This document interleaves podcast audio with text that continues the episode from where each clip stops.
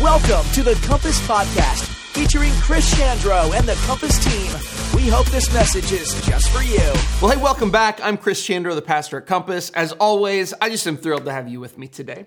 Now, this may come as a surprise to you, but not everyone celebrates Christmas in the same way. Different cultures, even different family cultures, your neighbors, even, they may have different traditions when it comes to the holiday. For example, in Japan, they've only really celebrated Christmas for the last several decades, and a lot of families over there will order KFC for Christmas dinner. That is the tradition Kentucky Fried Chicken. Or how about this? In Slovakia, uh, people traditionally eat carp for Christmas dinner. But rather than picking it up from the supermarket, people who are very traditional will let the fish live in their bathtub for a couple days before they prepare and eat it because they believe the scales bring good luck and good fortune for the coming year. So, a fish in your bathtub, Christmas tradition. Write it down. Uh, I think my favorite cultural Christmas tradition comes from the area of Austria and Bavaria because over there, while St. Nicholas is bringing gifts to good kids, Krampus, the half man, half goat, comes around to drag the bad kids away. And in some places, people dress up as Krampus for Krampuslauf or the Krampus Run, where they parade through the streets to scare kids into line. Now, whether you eat crab legs on Christmas Eve like my family does, uh, open up all your presents at midnight, or even wear a Krampus costume, your tradition says something about you. And when we understand your culture, your tradition, and your story, it allows us to understand you better. The Christmas story of Jesus' birth is no different. On the surface, you know, it's the same story we tell every year. But when we understand the culture and traditions of the people involved, it not only helps us to understand them better, but it allows us to better understand the God who orchestrated the whole entire thing. So today I want to look at a section of the Christmas story and take a deeper look at the characters involved, their culture, and their traditions, as well as what motivated them, so that we can then see what we can learn about the kingdom of God in our lives. And we're going to start in Matthew chapter 2, verse 1. It says, Jesus was born in Bethlehem in Judea during the reign of King Herod. About that time, some wise men from eastern lands arrived in Jerusalem asking, Where's the newborn king of the Jews? We saw his star as it rose, and we've come to worship him. Now, we've all seen the nativity scene, you know, that with the wise men presenting gifts to the baby Jesus at the manger. You know, I think that wise men, though, is probably a, a nice way to describe them. But the truth is, is that that's a sanitized title that's been used by Christians for generations to just describe some guys that were much more problematic than we realize. What we know as wise men were described in the original Greek as magi, which is a very specific term. These guys weren't kings or foreign dignitaries, they were wizards. They were pagan magicians from Persia whose specialty was interpreting dreams and astrology or reading the stars for signs and omens. I mean, these guys were more palm readers than prophets. And while astrology was frowned on by Judaism as a whole, uh, Magi often read big astrological events as signs. So, like when a new star appeared in the sky, they saw it as a sign that a new king had been born in Israel. And they assumed that this king would be found at the royal palace in Jerusalem. So they did what nations do when a new ruler is installed, and they came to pay tribute. But this is an important thing I want you to see. The Magi didn't come to find Jesus because they spent so much time searching out the Jewish scriptures to understand the prophecies there about the Messiah. These were pagan magicians who found Jesus through astrology. The story continues in verse 3. King Herod was deeply disturbed when he heard this as was everyone in Jerusalem. This is an understatement. Herod ruled in Jerusalem, and he was known as the king of the Jews, in spite of the fact that Herod himself wasn't even Jewish. I mean, he came to power using a combination of, of violence and political maneuvering so that he could be installed by Rome as a puppet king over the conquered ter- territory of Israel. Now imagine that you maneuvered your way into being the king of Israel by sucking up to Rome and by violently oppressing any Jewish dissent. Now imagine that an official delegation arrives from Persia asking where the newborn king of the Jews is. A king who, unlike Herod, unlike you, was actually born Jewish. A king who the Jewish scriptures prophesied about. This would be a problem if you were Herod. Someone with a claim to the throne of Israel could not only spark a rebellion against Rome, but it could cost Herod his power and his position. That, as the story says, disturbed him. And the people in Jerusalem were also disturbed because they knew what rumors of a new Jewish king meant. It meant that Herod, a violent tyrant, was going to be easily provoked. Story continues in verse 4. Herod called a meeting of the leading priests and teachers of religious law, and he asked, Where's the Messiah supposed to be born? In Bethlehem in Judea, they said, for this is what the prophet wrote. And you, O Bethlehem, in the land of Judah, are not least among the ruling cities of Judah, for a ruler will come from you who will be the shepherd for my people, Israel. So now, in our story, enter the priests and scribes, the leading religious elite in Jerusalem. Herod knows this. If he is going to deal with this rival king, that he has to find him first. So he goes to the experts in Jewish scripture to find where their prophecies say the Messiah will be born. And without hes- hesitation, these Jewish re- religious leaders quote the prophet Micah and tell Herod, Bethlehem. Story continues in verse 7. Then Herod called for a private meeting with the wise men, and he learned from them the time when the star first appeared. And then he told them, Go to Bethlehem and search carefully for the child. And when you find him, come back and tell me so that I can go and worship him too.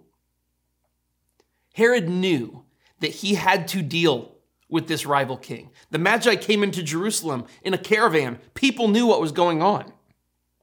So Herod asked the Magi to find this child and report back to him so that he could worship him too.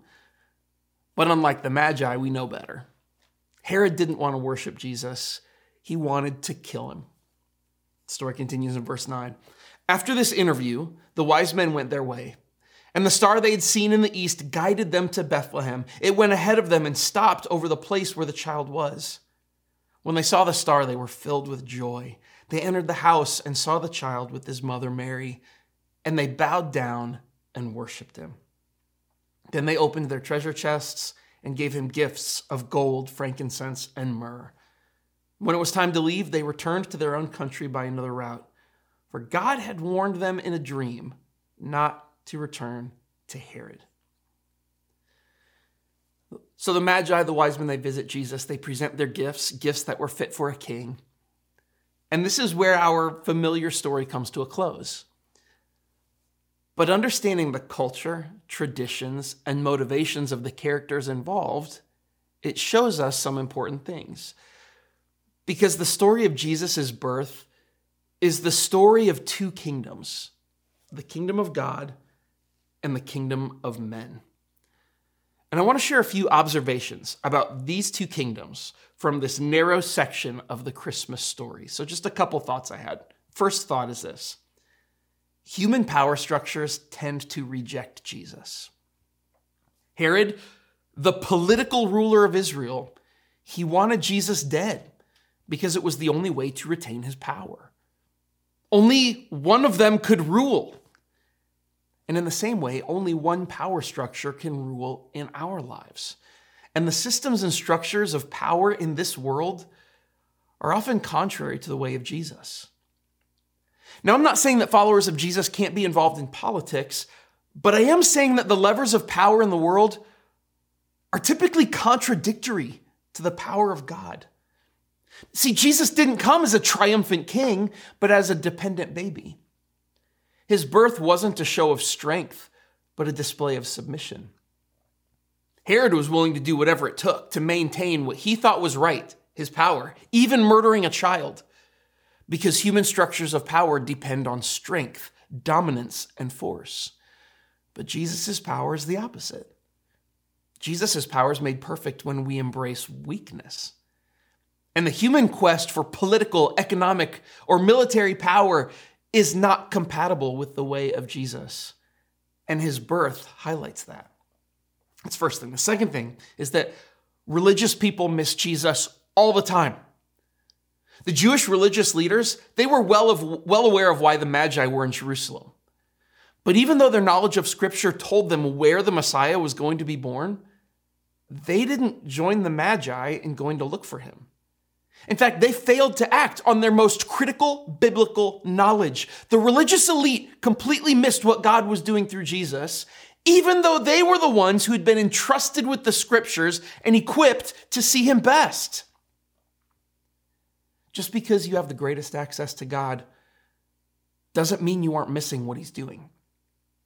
In fact, the sin of taking Jesus for granted and missing what he's really doing is often a sin that characterizes those who loudly claim to be God's servants. Just like the priests and scribes in the Christmas story, church people today can miss Jesus because they're blinded by the structures of their own religion and religious power. And then finally, most importantly, last point is that Jesus treasures outsiders. Who actually worship Jesus in this story? A bunch of pagan astrologers. While the religious insiders were claiming the authority of God's word, these outsiders were the ones who actually found Jesus. And they didn't go to Bethlehem because they knew the Jewish scriptures or were religious in Judaism. They went because a star appeared. Their astrology led them there. And it's not because God endorses astrology, but because he treasures outsiders. He values them so much that he spoke to the Magi in their own spiritual language to lead them to Jesus. Isn't it interesting that when we read this, the story almost forces us to identify with the pagan Magi rather than the religious elite or those in political power? From start to finish, this whole story challenges our assumptions about power, about prejudice, and about who has access to God. Because for the most special event in history, God chose to reveal himself in the place where pagans were looking. It should come as no surprise that the last story we look at this year sums up so much of what we've been exploring as a church over the last 12 months. But the question for you is how is this going to affect you?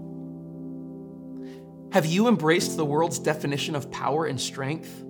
Political, economic, patriarchal? If so, maybe your response to Christmas should be to stop trying to rule your own kingdom and allow Jesus to take the throne. Maybe you need to reevaluate how the kingdom of God is advanced by seeing how Jesus advanced it not through strength, but in love, tolerance, and submission. Or maybe your embrace of religion has blinded you to what Jesus is actually doing in the world and the unexpected people he might be doing it through. Your religious pride has actually kept you from fully engaging with his kingdom. And if that's you, perhaps your response to Christmas should be to embrace a posture of humility understanding that your insider status doesn't give you more rights or privileges, it just gives you a greater responsibility to love other people. And finally, maybe you are the outsider, the pagan mystic, the magi astrologer, the wise man. If that's you, do what they did and keep seeking Jesus. Because, in the same way that God used the astrology of the Magi to lead them to Jesus, God can speak your language. He will always lead a heart that is seeking the truth to Him. And whether you felt rejected by religion, by the church, or just by religious people, please know that the first people God revealed Jesus to were outsiders, just like you. So may God bless us and lead us into His love and in His life this Christmas. And may you find Jesus everywhere you look for him this season. Thank you for joining me. Have a Merry Christmas, and I'll see you next time.